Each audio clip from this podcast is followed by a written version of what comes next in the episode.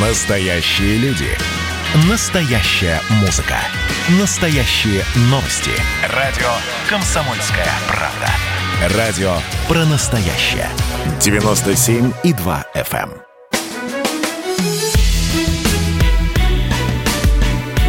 Бофт знает. Здравствуйте, друзья. Иван Панкин. На связи по скайпу Георгий Бофт, известный российский журналист и политолог. Здравствуйте, Георгий Георгиевич. Здравствуйте, я поздравляю вас с выходом в строй.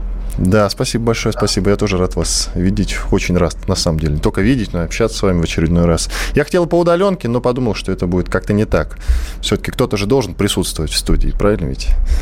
Конечно, если, если вы не хотите, теперь, если вы не хотите приезжать. Столько, столько антител, что вы можете их э, просто раздавать направо и налево. Я могу и вам предоставить, подарить, если хотите. Спасибо, не надо. Переливать свои... им крови. Я готов пожертвовать ради вас, Георгий Георгиевич. Мы же с вами братаны, считай.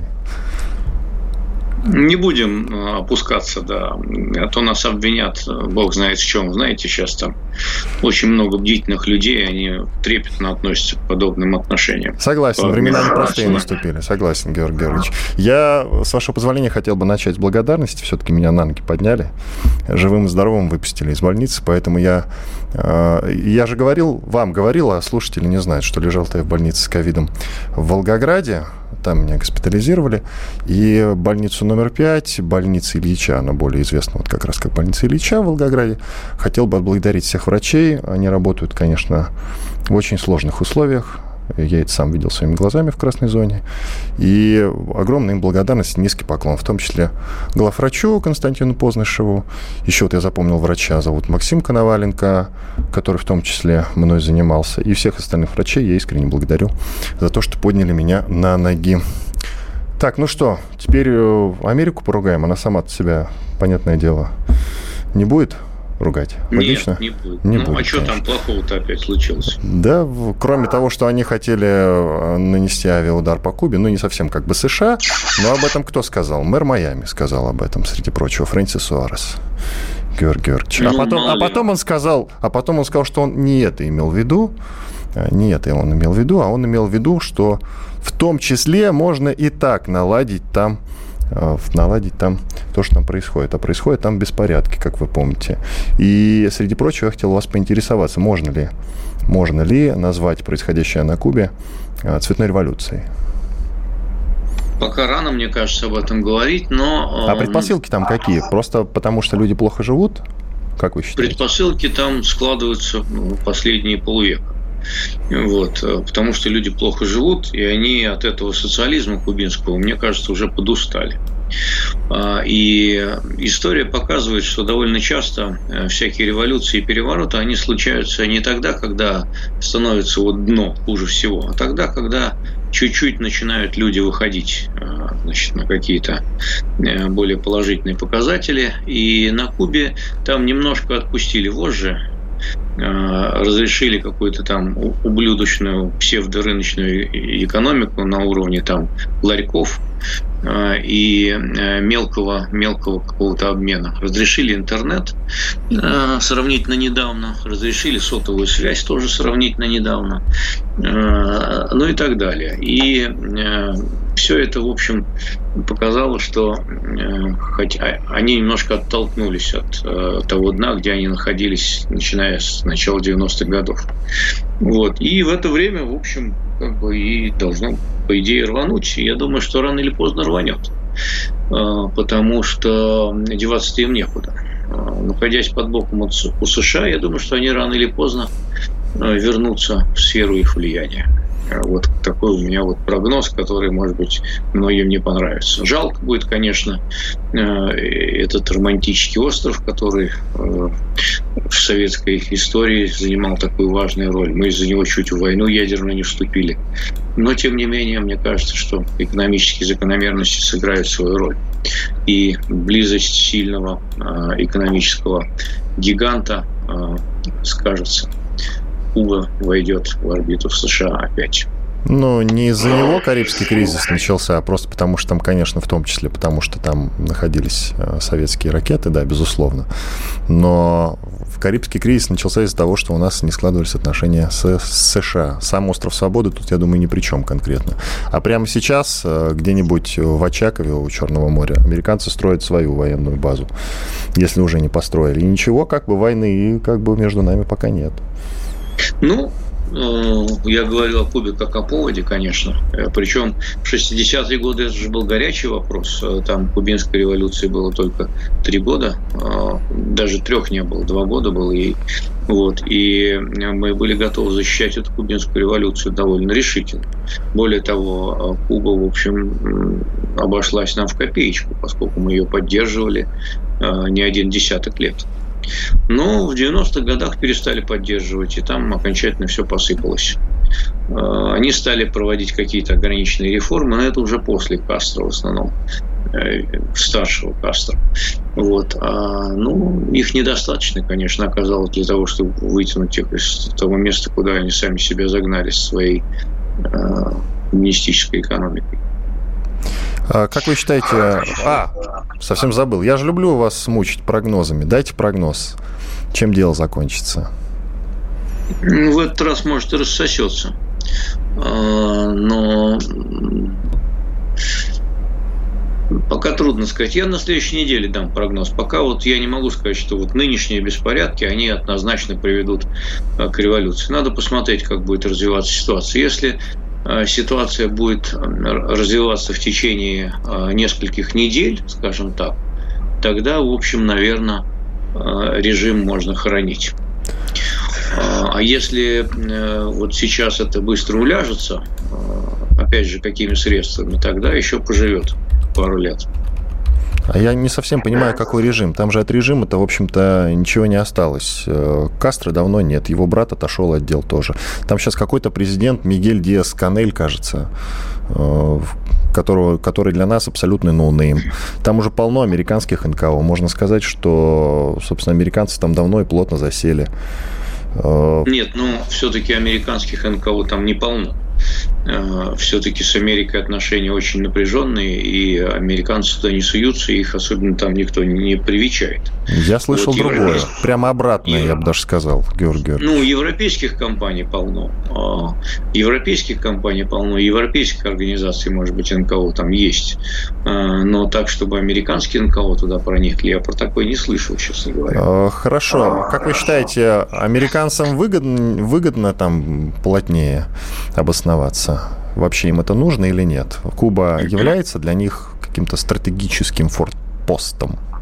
Ну, стратегическим уже вряд ли. А какие-то а, романтические воспоминания у тех, кто а, дожил с тех пор, как Куба ушла из- из-под Америки. Это был такой курорт, скрещенный с борделем для Америки там 50-х э, и 40-х годов. Вот тогда Флорида еще не получила такого развития, потому что кондиционеров э, еще было мало. Они только появлялись. Вот. И летели на Кубу отдыхать, потому что там дышать можно было, в отличие от Флориды, летом даже. Вот. Поэтому какие-то воспоминания могут, конечно, быть. А так, стратегически, ну что стратегически? У них есть база, база Гуантанамо, она там осталась. Все никак не закроют. Сколько лет уже пытаются? Да не закроют уже. Уже там срок аренды прошел, а они ее все равно не закрывают. И не закроют. Вот. С точки зрения военного стратегического положения, ну, разве что, чтобы нам не досталось, это так. А так, ну что там, сахар, курорт только сделать и все. Вложить деньги, а, развивать туристический бизнес, на этом зарабатывать. А, в принципе, вот это такая судьба Кубы, она вполне прогнозируема. Мы за происходящим, извините, пожалуйста, Георгий Георгиевич, мы за, за происходящим будем просто наблюдать, как вы считаете? Или как в случае с Венесуэлой все-таки займемся этим? У нас руки короткие в отношении Кубы. Э, как Нет, в почему? Отношении в отношении Венесуэлы. Венесуэлы не короткие были все-таки? Мы Мадуро там ну, сохранили?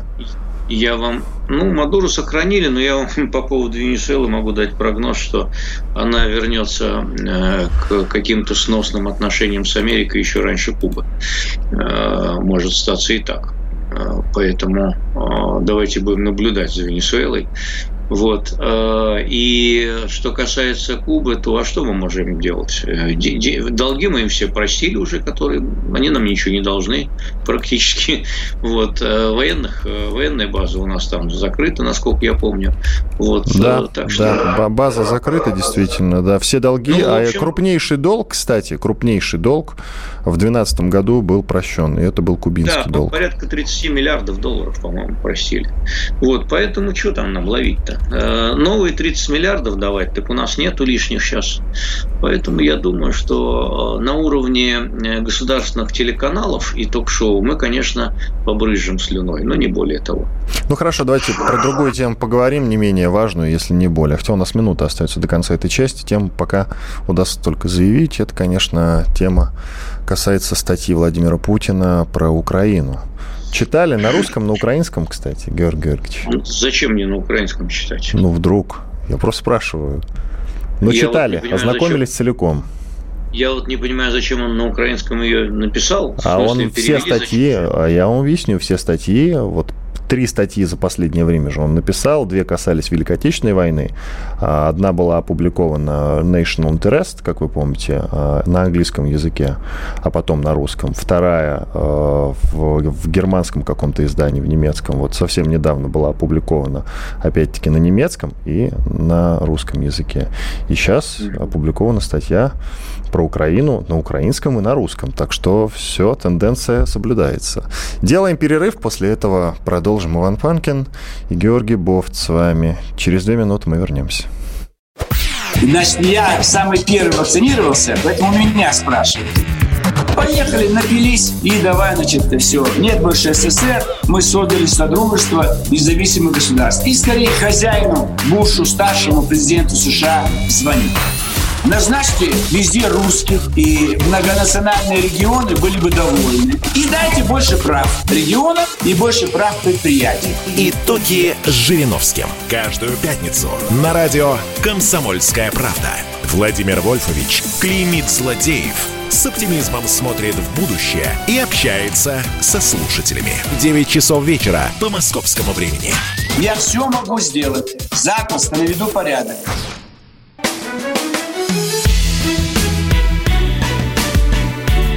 Бофт знает. Иван Панкин и хотел сказать историк. Ну, у вас, в принципе, историческое образование, насколько я знаю. И журналист-политолог Георгий Бофт.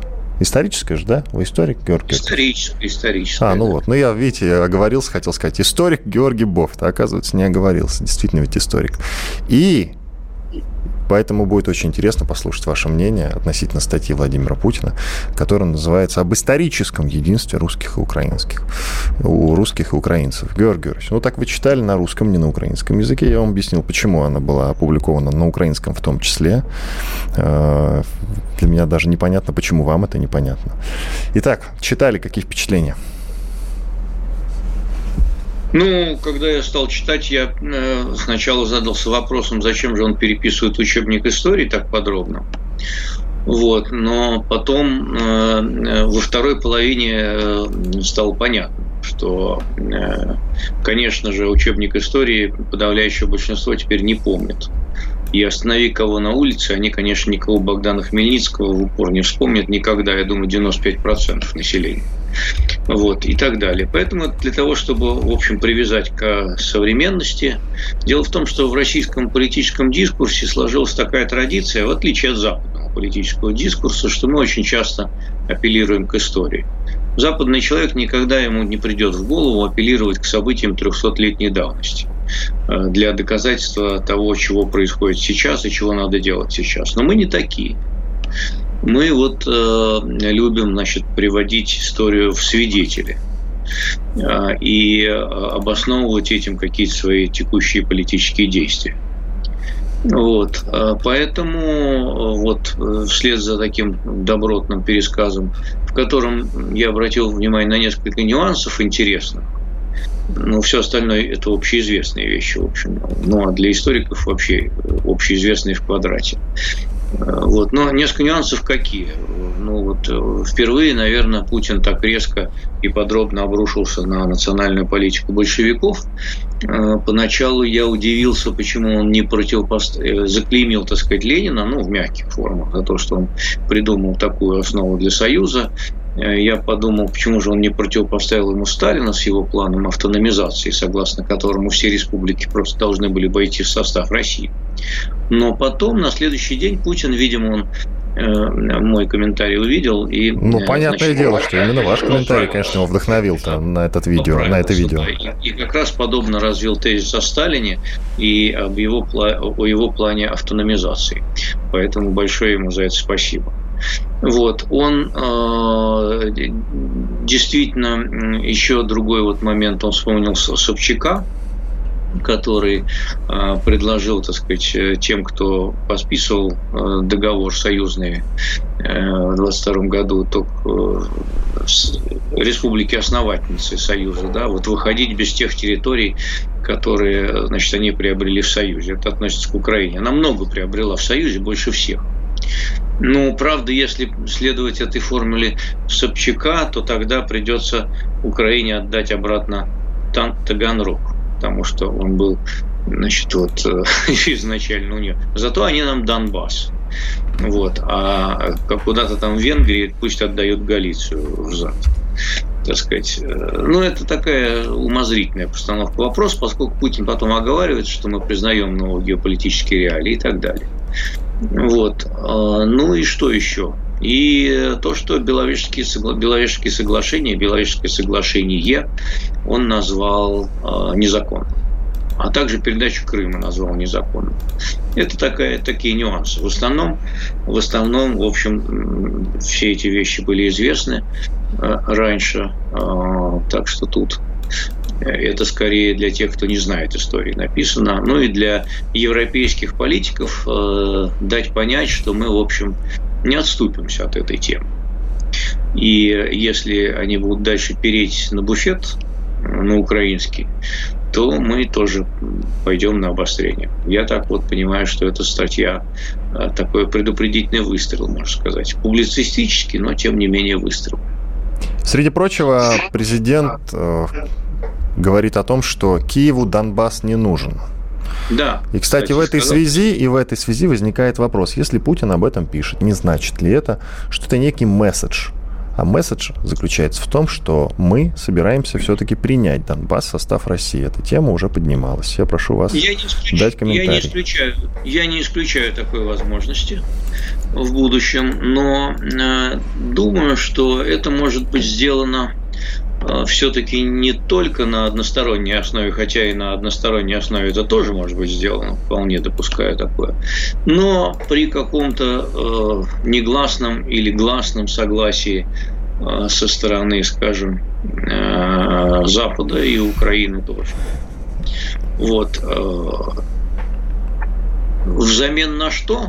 Не знаю. Может быть, взамен ни на что а может быть взамен на то, что мы отстанем от них, и они, так сказать, э, пойдут в НАТО, например, и так далее. Э, тут много может быть всяких вариантов. Э, я думаю, что нельзя исключать, что Донбасс войдет в состав России, да. Но НАТО, в состав НАТО бы уже давно приняли Украину, если бы хотели но что-то не спешат. Ну, кто-то хочет, кто-то не хочет. Дело в том, что э, кто-то хочет принять НАТО в, Укра... Э, в НАТО Украину, а кто-то не хочет. Это не столь однозначная тема. Э, вот. Там в НАТО нет единства по этому вопросу. Много стран хотят ее принять, да. Но я думаю, что там страны Прибалтики, может быть, Польша, и то, кстати, в Польше, может быть, даже и не особо хочет. Страны Прибалтики, возможно. А другим странам, мне кажется, это по барабану. Северная Европа, я бы сказал так. И Швеция там... какая-нибудь вы имеете в виду? С Норвегией. Скорее, скорее, скорее Голландия. Да. Голландия, да, согласен. Но она потому что с Боингом разбирается. Да. Ну хорошо. Ладно, Георгий Георгиевич, давайте от Украины к Белоруссии. Внезапно совершенно на этой неделе появилась новость о том, что Александр Лукашенко, президент этой замечательной соседней страны, едет в Питер и встречается с Владимиром Путиным. хотя не так давно они вроде бы встречались, кажется, в Сочи. И тут внезапно снова и теперь уже в Питере. Рабочая встреча у них состоялась. Ну, Песков, конечно, обозначил потом темы, которые обсуждались, но мне кажется, что обсуждались несколько другие вопросы. Официально в том числе обсуждалось и влияние Запада на происходящее в Беларуси и влияние Запада на происходящее в России. Как вы считаете, что еще обсуждали Владимир Путин и Александр Лукашенко в рамках этой рабочей встречи? Мне кажется, что когда наши и э, белорусские политики говорят, э, вот у нас в Думе даже есть целый комитет там, который и в Совете Федерации. Слуцкий, который, который возглавляет, вы тем, имеете в виду? Тем, тем, темой вмешательства им занимается, да. Слуцкий, э, вот, да, вы имеете в виду? Нет, Слуцкий, нет, Слуцкий там, там отдель... что-то по международным делам, что-то там. Нет, а есть отдельная комиссия по вмешательству, э, значит, э, я не хочу э, популяризировать. Я вас понял. Именно, Слуцкий для уточнения, Георгий Георгиевич, Слуцкий для уточнения, глава Международного комитета Госдумы. Да, да, не, не Слуцкий, конечно, Не Слуцкий, нет. так. Ну вот, когда у нас говорят об этом самом вмешательстве, то в 90% случаев речь идет о политических спекуляциях, болтовне и пустобрехстве. Вот, или дымовой завесе, если сказать это более корректно. Лукашенко, когда говорит о бесконечном политическом влиянии Запада и каких-то интригах, что там уже чуть ли не заговорщики, значит, там где-то по подвалам прячутся с э, автоматами Калашникова и коктейлями Молотова, то он это делает для того, чтобы э, своими заявлениями расслабить Путина и понравиться ему, а потом попросить денег, больше ни для чего. Э, конечно, э, есть элементы, э, так сказать, игры политической. Конечно, Тихановскую пригрели в этой самой Литве, и, конечно, не прочь были бы разыграть ее как такую карту и, и, и, и все что угодно, и жупил там и так далее. Это все присутствует. Но не надо преувеличивать влияние Запада на события в Беларуси. Э, это все равно, что говорить, что Советский Союз распался э, в результате интриг ЦРУ. Э, потому что интриги ЦРУ, конечно, были всегда против Советского Союза, но распался он вовсе не поэтому. Ровно так же режим Лукашенко. Когда падет, то он падет не потому, что Запад против него интриговал, а потому, что он сам до этого доигрался. Вот. Но мы хотим отсрочить этот момент, потому что нам не хочется, чтобы режим Лукашенко пал, потому что получится так, что согласно вот этому дискурсу и вот этой пыли всей, которая поднята, получится так, что Запад свалил Лукашенко. Поэтому мы ему будем помогать, давать ему денег. И за ними Лукашенко и приехал. После их последней встречи с Путиным прошло э, всего, э, сколько там, пять недель, ну, 4, даже 6, ну, 6 недель. Да, и вот за эти 6 недель были введены секторальные санкции против Белоруссии. Э, которые будут очень болезненны для ее экономики.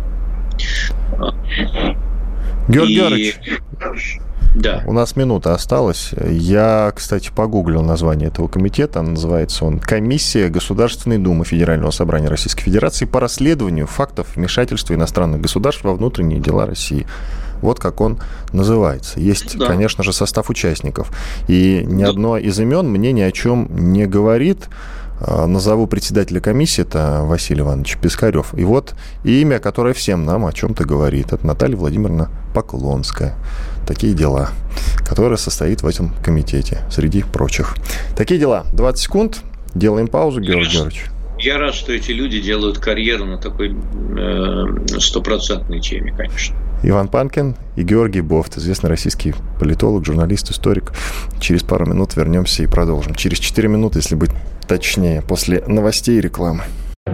Горбачев уже давно не у власти, но все эти годы идет суд над ним. Судят жестоко, приговоры выносят размашистые, безапелляционные. Нередко расстрелять. И некоторые готовы лично этот приговор привести в исполнение. Здесь нет равнодушных. Судить Горбачева легко, понять его трудно. Так кто же он, Михаил Сергеевич, созидатель или разрушитель? Слушайте аудиосериал «Однажды в Советском Союзе». Невероятная история Горбачева. С понедельника по среду в 10 часов вечера по московскому времени.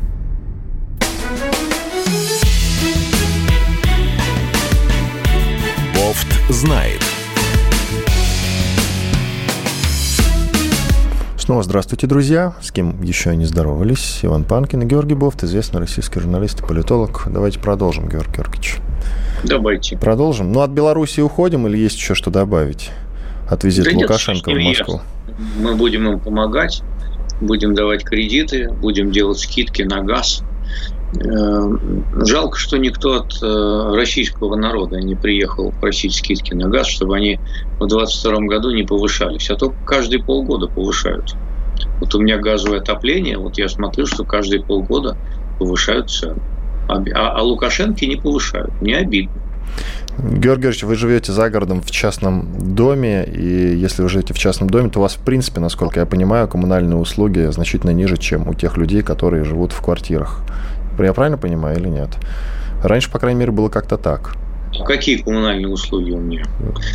У я меня помню, что все... платеж вообще платить за дом, насколько я помню, э, получается выгоднее, чем платить за квартиру. Разве нет? Ну да, да, получается так. Ну вот, а вы жалуетесь на газ. Вы знаете, какие платежки у тех, кто живет в квартире э, за услуги ЖКХ? Зато у вас газ дешевый.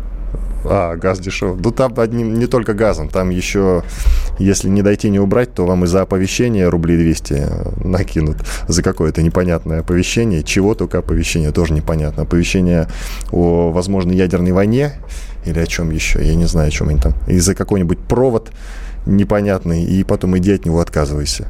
Будешь отказываться полгода. Итак, а вы знаете, о чем пишет газета «Гардиан»? Читаете вообще «Гардиан»?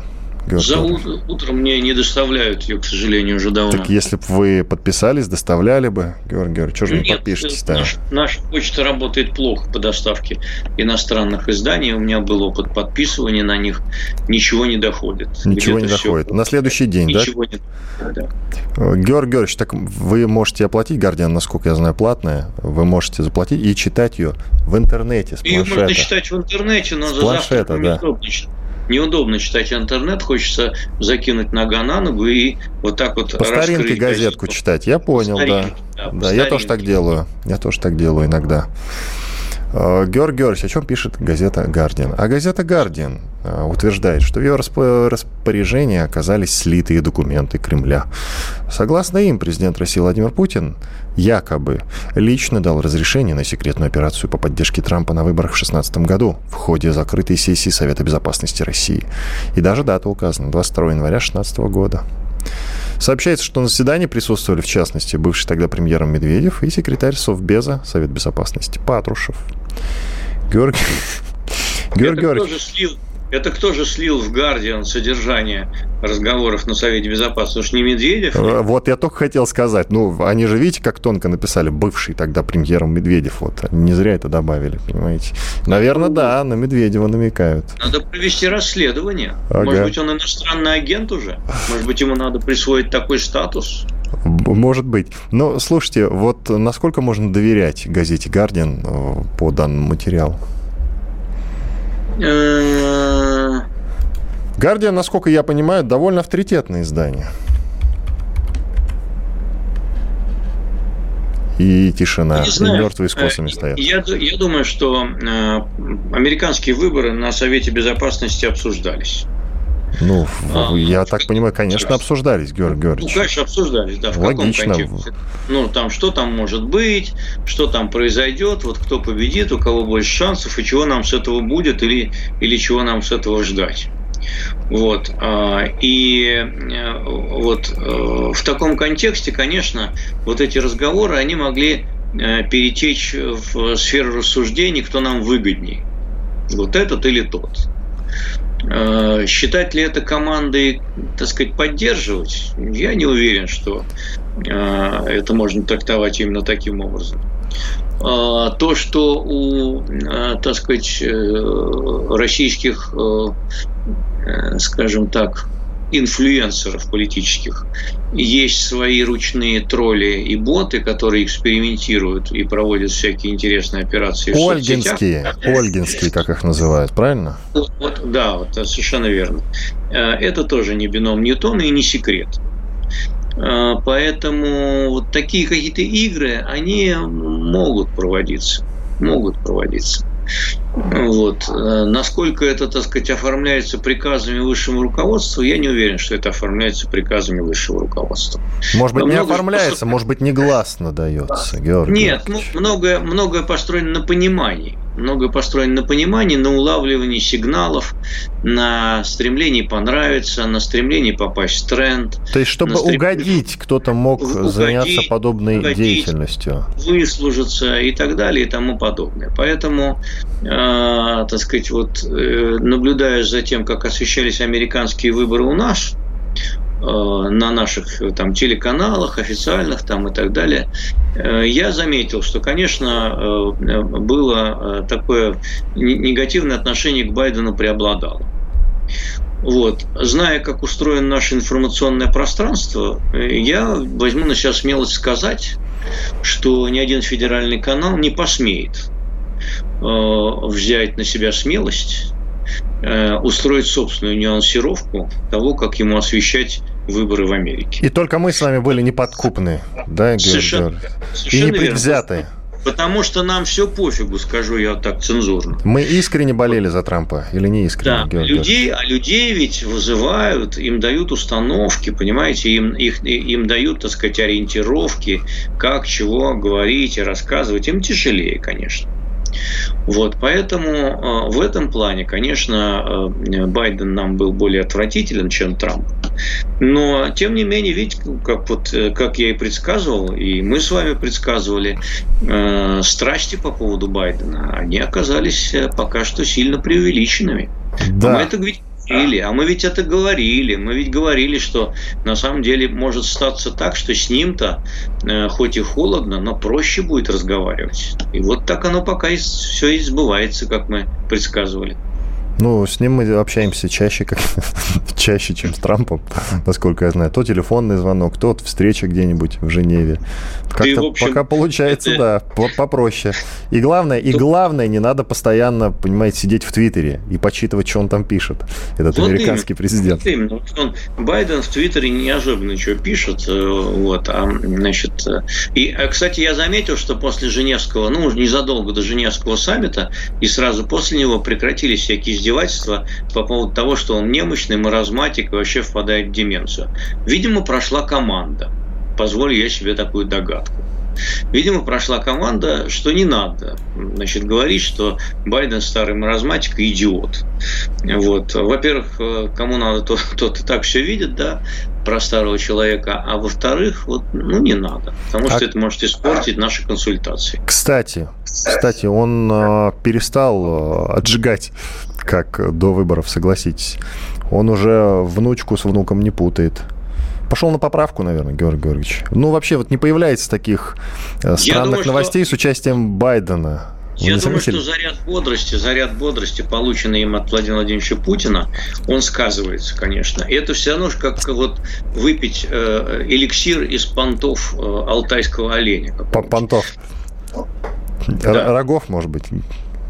Ну, панты, панты. А, Почему? все, я, я понял, да, действительно. Я панты. сразу не уловил, я думал, вы так вот, иронизируете. Поэтому э, общение с нашим президентом, который бодрячок такой, э, и э, может говорить там часами по прямой линии, и, и Байдена бы уморил, если бы тот выдержал. Ну и женское, и, и женское влияние, женская рука чувствуется. Он же окружил себя вот в основном-то женщинами, Байден. Поэтому это, наверное, тоже а как-то... что, массируют, думаете? Не знаю. Не знаю, не что знаю. они там массируют. Ну, это тоже бодрит. Это я тоже, надеюсь, я воротниковую зону, а не что-то там другое. Я согласен. Я согласен с вами. Это бодрит. Конечно, когда вокруг тебя какие-то старые пердуны, это, конечно, не бодрит. А когда молодые и, и даже, так сказать, умеренно молодые женщины, то, конечно, как-то хочется подтянуться. У Владимира Поэтому... Владимировича вот женщин поменьше, тем не менее, он как-то справляется, Георгий Георгиевич. Так, Мне кажется, наверное, все-таки это... не в этом дело. Мне кажется, ему тоже надо добавить в окружение каких-то дам приятных. Согласен. А то Голикова, Голикова Попова э, и, и что-то кто там еще. Да, в общем, ну все, хватит критиковать. Мы живем в непростое время, они занимаются тяжелой работой, связанной с эпидемией. Все, Тем не более, надо их трогать. Надо, надо, надо тех, кто занимается легкой работой просто. Вот вот вы как вот гадость не скажете, и, понимаете, вот Э, Георгий Георгиевич, а ведь расследование же Америка проводила, и она закрыла эту тему, не выявив причастности России к вмешательству в американские выборы. Как же так? А теперь Гардиан, он чего пишет? Нет, Может, ну, это потому, ну, что Гардиан британская газета, а англичанка гадит и продолжает гадить, Нет, ну, понимаете, как известно. результаты американского расследования, они двусмысленны. С одной стороны, они не выявили, так сказать, результатов вмешательства в эти, в эти выборы, а с другой стороны, они сказали, что были попытки такого вмешательства, э, и именно за это мы огребли какие-то очередные санкции в марте месяце.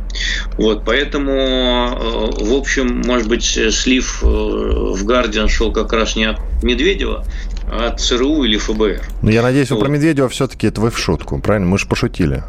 Вы, а вы сейчас так говорите, как Конечно. будто... Конечно. Вы Нет, поосторожнее, про... Георгий Георгиевич. Нет, ну почему поосторожнее? Про бывших премьеров можно шутить достаточно безобидно. Нет, Медведев хороший. Не надо. Где нет, хороший. Я думаю, что он и президент был бы неплохой. Так он и был президентом, Георгий Георгиевич, я вам напомню. Я думаю, что, я думаю, что он и второй срок президентом был бы довольно неплохой. Я вот что говорю. Э, понятно. А... У нас 30 секунд, Георгий Георгиевич. Давайте уже подводиться к паузе. У нас четвертая часть грядет, и мы обещаем в ней обещаем, что она тоже будет интересна. Иван Панкин и Георгий Бофт, известный российский журналист и политолог. Делаем небольшой перерыв после двухминутной паузы нашпигованной очень интересной рекламы. Мы продолжим. Следствие утверждало, что он стрелял в Чубайса. Два года он провел в Кремлевском Централе и добился своего полного оправдания – Радио «Комсомольская правда» и адвокат-писатель Иван Миронов представляют проект «Линия защиты». Передача о том, что безвыходных ситуаций не бывает. Обсуждение самых острых тем недели, неожиданные гости, общение со слушателями и невероятные истории от ведущего, которые произошли с ним на самом деле. Все это «Линия защиты» Ивана Миронова – Слушайте каждую пятницу в 6 часов вечера по московскому времени.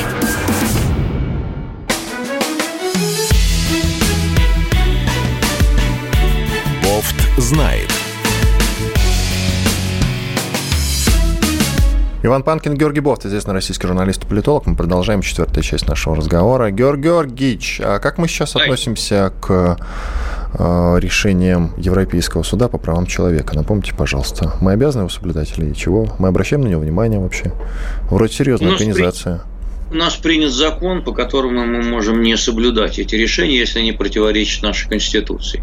Так мы вроде вот, бы даже поэтому... какие-то штрафы, которые он выписывает наш адрес по каким-то делам, мы их исправно выплачиваем. Разве нет?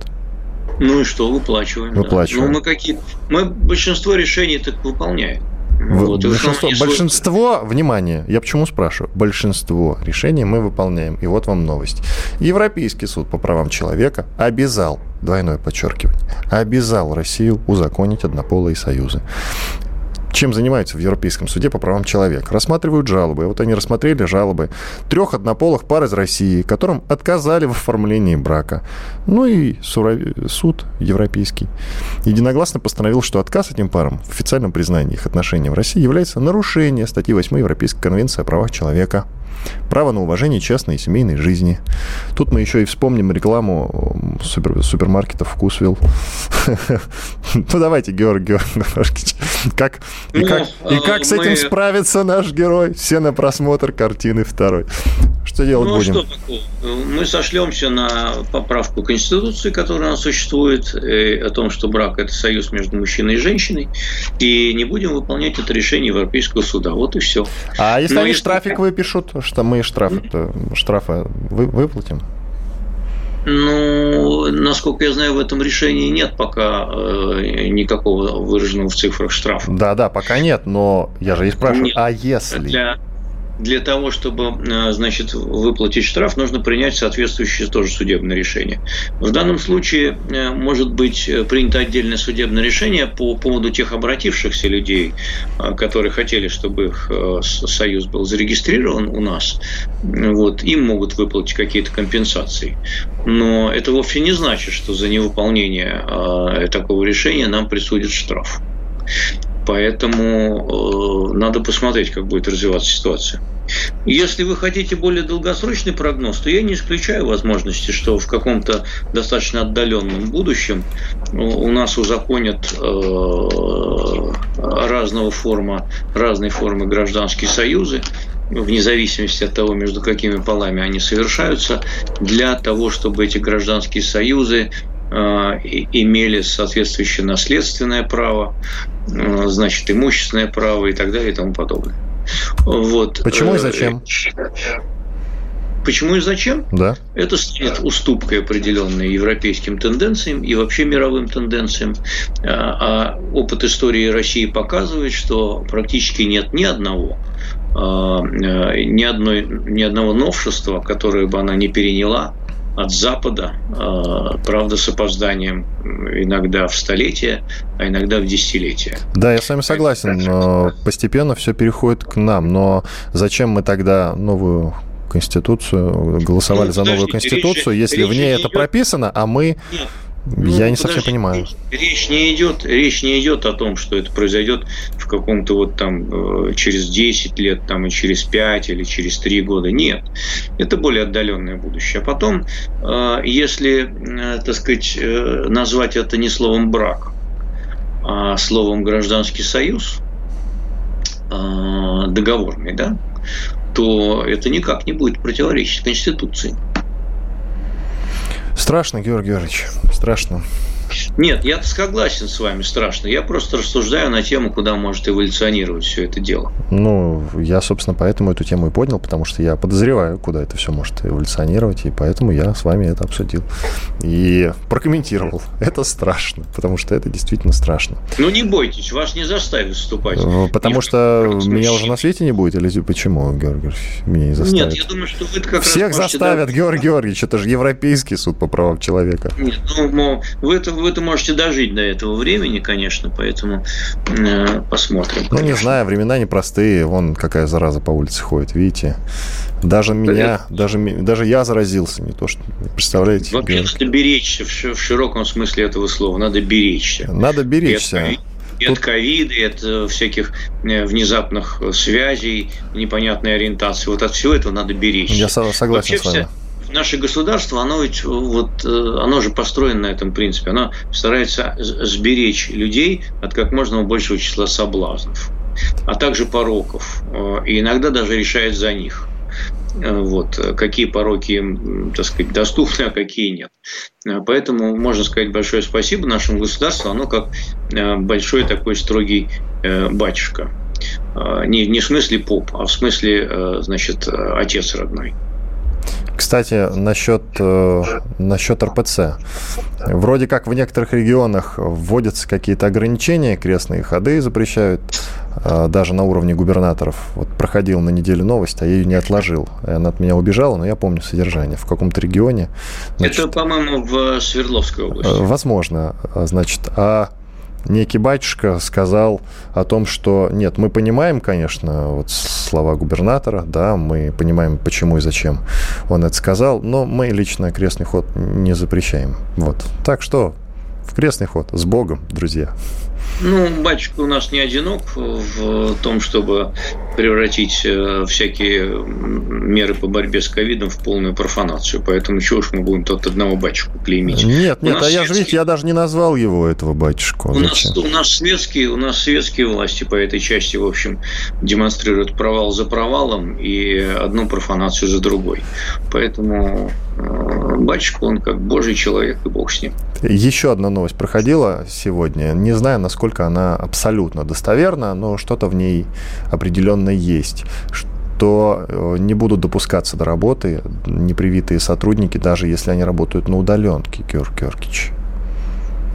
Вот я сейчас пытаюсь Нет, погуглить. По, по, поводу, по поводу этих сказано, что э, те, кто работает на удаленке и не привился, они не будут выведены с удаленки до конца пандемии. Вот так вот. По-моему, все-таки они, э, если... Нет. Э, хорошо, давайте я сейчас поищу этот момент. Да, действительно, надо же, чтобы он был дословен. Ни в коем случае, чтобы не перегнуть тут палку. Обязательно. А, продолжим. Знаете что? ФРГ объяснили ошибкой в, в дате Э, временные... А, вот, ошибки в дате, временные несостыковки в проекте доклада ОЗХО по Навальному. То есть в Германии продолжают заступаться активно за Навального. Также там э, говорят о том, что Э, сам доклад, который был, э, значит, в России сделан по Навальному, он недостоверен и так далее. Ну, то есть Германия продолжает муссировать вот эту тему, связанную с Навальным. Я вот только не понимаю, зачем. Я надеялся, что про Навального уже забыли даже там. Но нет, но нет. Нет, про него забыли только в России, а там будут помнить еще какое-то время. Помнить?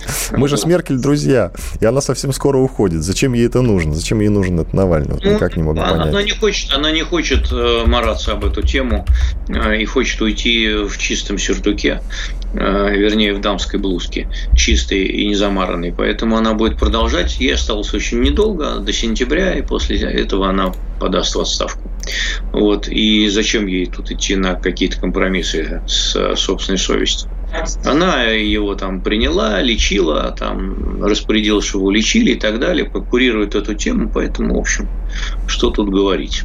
Но, тем не менее, Меркель всегда была нашим другом, и мы ее будем помнить только хорошими словами.